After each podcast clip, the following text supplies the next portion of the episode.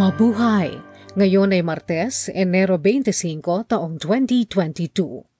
Kayo ay nakikinig sa Balitang Pilipinas sa Tagalog.com. Sa ating pangunahing balita, isa pang bangko sa Pilipinas, target ng online hackers. Pag-aampo ng mga bata sa Pilipinas, mas mura at mapapabilis na. Kauna-unahang Asian NASA astronaut na tatapak sa buwan Navy SEAL at doktor pa mula sa Harvard. Isa pang bangko ang tinatarget ngayon ng mga online hackers ayon sa National Bureau of Investigation o NBI. Hindi inihayag ng NBI ang pangalan ng bangko pero nakipag-usap na sila rito para tingnan muli ang kanilang online security system. Ito ay makaraang maaresto ng NBI ang dalawang Nigerians at tatlong Pilipinong di umano ay may kinalaman sa hacking ng account ng mahigit sa pitong daang kliyente ng Banco de Oro o BDO. May ilan pang kasama ang mga suspect na naglipat ng milyong pera mula sa BDO patungo sa ilang mga accounts ng isang Mark Nagoyo sa Union Bank na ngayon ay tinutugis na rin ng NBI. Naaresto ang lima sa iba't ibang lugar sa Luzon sa tulong ng dalawang impormante. Ang isa sa mga impormante ay nagpanggap na bibili ng scam page o phishing website sa halagang 2,000 piso at doon nahuli ang sinasabing mastermind ng Mark Nagoyo heist na si Jerome Anthony Taupa. Hindi naman nakuha ng mga hackers ang karamihan sa mga napasok na account dahil napahinto agad ito ng receiving bank na Union Bank. Milyong-milyong mga batang Pilipinong wala ng magulang ang magbebenepisyo sa inaprobahan kamakailan na Domestic Administrative Adoption Law na magpapabilis at magpapamura sa proseso ng pag-aampon sa bansa. Sinabi ni Senadora Risa Hontiveros, ang nag-sponsor ng panukala sa Senado, na mas madadalian na ang mga mag-aampon dahil ililipat na sa Department of Social Welfare and Development o DSWD ang pamamahala rito mula sa korte. Noong Enero 6, nilagdaan ni Pangulong Rodrigo Duterte ang panukalang batas para mas maging simple na ang paraan ng pag-aampon sa pamamagitan ng National Authority for Child Care na magiging kakabit na ahensya ng DSWD. Mahigit sa isang milyon at walong daang mga bata sa Pilipinas o isang porsyento ng populasyon ang inabandona o pinabayaan na may parusang pagkakulong ng hanggang labing dalawang taon o multang hindi hihigit sa dalawang libong piso o pareho ang kakaharapin ng mauhuling mga abuso sa batas sa pamamagitan ng child trafficking. Ang mga mamimeke naman ng rehistrasyon ng sanggol pagkapanganak ay maaari makulong ng sampung taon at magmulta ng limampung libong piso ang mga lalabag sa pagprotekta sa katauhan ng bata sa pamamagitan ng pagbubunyag na ito ay ampon ay maaari makulong ng dalawang taon at magmulta ng 10,000 piso. Sinira ng Philippine Drug Enforcement Agency o PIDEA ang 5 bilyon at 300 milyong mga ipinagbabawal na gamot sa 13 Martires, Cavite. Isa't kalahating tonelada pa ng ilegal na droga ang pinaghahandaang sunugin ng PIDEA bago matapos ang kasalukuyang administrasyon. Ang mga nakuhang ipinagbabawal na gamot na kinabibilangan ng shabu, marijuana, cocaine, ecstasy at iba pang ilegal na droga ay sinira sa pamamagitan ng thermal decomposition o thermolysis na kung saan napapaghiwa-hiwalay ang mga chemical compounds sa sobrang init. Pinag-aaralan na ng Department of Health o DOH ang panukalang padiretsuhin na sa kanilang bahay ang mga biyaherong Pilipino mula sa ibayong dagat at huwag nang sumailalim sa quarantine at isolation. Sinabi ng DOH na kung sakaling mairekomenda ito, Handa naman ang bansa dahil sa four-door policy kung saan ang first door ay ang border control kung saan may mga safeguards. Ang four-door strategy ng pamalaan ay border control, active surveillance sa pamamagitan ng testing at tracing, maagang isolation at paggamot sa mga nagpositibo sa COVID-19 at ang programa sa pagbabakuna. Ipinanukala ni Presidential Advisor for Entrepreneurship, Joey Concepcion, ang unti-unting pag-aalis ng kwarantina sa mga biyahero mula sa ibang bansa kapag humupa na ang pagtaas ng kaso ng COVID-19 dahil sa Omicron variant. Sinabi ni Concepcion na ang kapitbahay natin sa Asia na Thailand ay tinanggal na ang kinakailangang kwarantina pagpasok ng bansa. Sa ngayon, naglalaro pa rin sa 30,000 kaso araw-araw ang itinataas sa bilang ng may COVID-19 sa Pilipinas. Inilagay sa pinahigpit na Alert Level 4 ang Kalinga, Ifugao, Mountain Province at Northern Samar simula Enero 21 hanggang katapusan ng buwan. Ang Metro Manila ay nasa Alert Level 3 hanggang sa 31 ng Enero. Nakakatulong ang virgin coconut oil o VCO sa paggaling ng mga pasyenteng may COVID-19 base sa nakita sa mga sumubok nito sa clinical trial.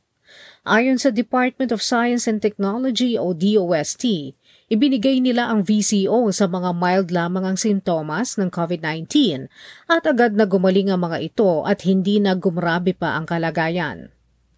Sinabi ng DOST na sa ikalabing walong araw ng clinical trial, wala ng simptomas ng COVID-19 ang mga uminom ng VCO.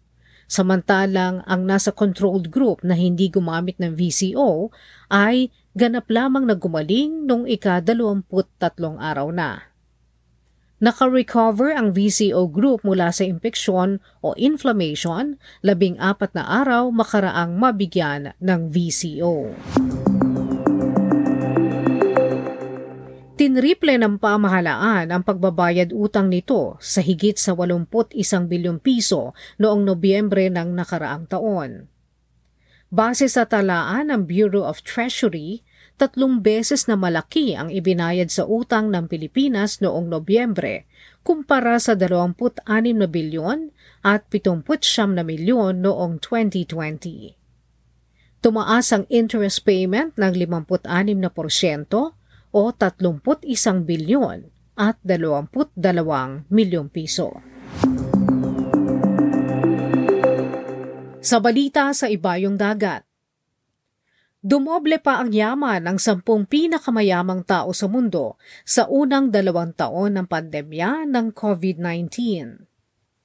Ang pinagsama-samang yaman ng sampung pinakamayamang tao sa mundo na nasa 700 bilyong dolyar noong nagsimula ang pandemya ay naging isa't kalahating trilyong dolyar ngayong taon ayon sa charity na Oxfam na nakabase sa United Kingdom. Ang kita naman ng 79 na porsyento ng mga mamamayan sa buong mundo ay bumaksak at mahigit sa isandaan at anim na pong milyon ang naghirap Sinabi ng Oxfam na ang hindi pagkakapantay-pantay na ito ang naging dahilan ng kamatayan ng isang tao kada apat na segundo o nasa 21,000 tao araw-araw. Ayon sa listahan ng Forbes magazine noong Nobyembre at 30 taong 2021, ang sampung pinakamayayamang tao sa buong mundo ay sina Elon Musk, Jeff Bezos, Bernard Arnault, at ang pamilya nito. Bill Gates, Larry Ellison, Larry Page, Sergey Brin, Mark Zuckerberg, Steve Ballmer at Warren Buffett. Sa balita sa palakasan, Pinababa ng Pilipinong boksingerong si Mark Magsayo sa trono ang dating World Boxing Featherweight Champion na si Gary Russell sa isang majority decision sa Borgata Hotel and Casino sa Atlanta City. Ang 26 na taong gulang na si Magsayo na wala pang talo ay nakuha ang dalawa sa tatlong hurado. Ito ang kauna-unahang talo ni Russell simula nang makamit niya ang kampyonato noong 2015. Dalawa sa mga hurado ay nag-score ng 115 to 113 pabor kay magsayo. At ang ikatlong hurado ay nag-score ng tabla sa 114-214. Sa balitang showbiz, Kabilang ang Pilipinas sa pinangalanan bilang semifinalist sa Miss World Beauty Pageant na isasagawa sa Marso 16 taong 2022 sa Coliseum Jose Agrelot sa Puerto Rico. Si Tracy Maureen Perez ay kasama sa labing limang fast-track winners sa pre-pageant challenges. Apat na pong kandidata na lamang ang magbabalik sa Puerto Rico kasama ang labinlimang semifinalists. Ang ikapitumpong edisyon ng Miss World ay mapapanood ng live sa telebisyon sa pamamagitan ng CNN Philippines sa Marso 17. Sa balitang kakaiba, Naalala niyo ba noong kayo ay bata pa at nangangarap na maging doktor, militar o astronaut? Ang lahat ng ito ay natupad ng isang Asian American sa edad na 37. Pero paano ito nagawa ni Johnny Kim na ngayon ay military sniper, Harvard doctor at astronaut pa ng NASA? Sa edad na 16, nagpalista si Kim sa military upang maging Navy SEAL. Nakumpleto ni Kim ang mahigit sa isandaang combat operations at nakakuha pa ng silver at bronze star sa kanyang kakayahan. Bumalik siya sa kolehiyo at nakagraduate ng bachelor's degree sa mathematics. Dahil sa kanyang karanasan sa pakikipaglaban, naisipan niya magdoktor at nakatapos naman noong 2016 sa Harvard Medical School. Pero hindi doon natapos ang kanyang pangarap na makapagsilbi sa mamamayan. Naisip niyang abutin naman ang mga tala. Nag-apply si Kim noong 2017 para sa astronaut candidacy at napili naman bilang astronaut ng NASA, ang kauna-unahang Korean-American astronaut. Napili si Kim na makasama sa Artemis mission ng NASA at maaari maging kauna-unahang Asian na makakalakad sa buwan sa 2024. At yan ang kabuuan ng ating mga balita ngayong Enero 25, 2022 para sa Tagalog.com. Basta sa balita, lagi kaming handa.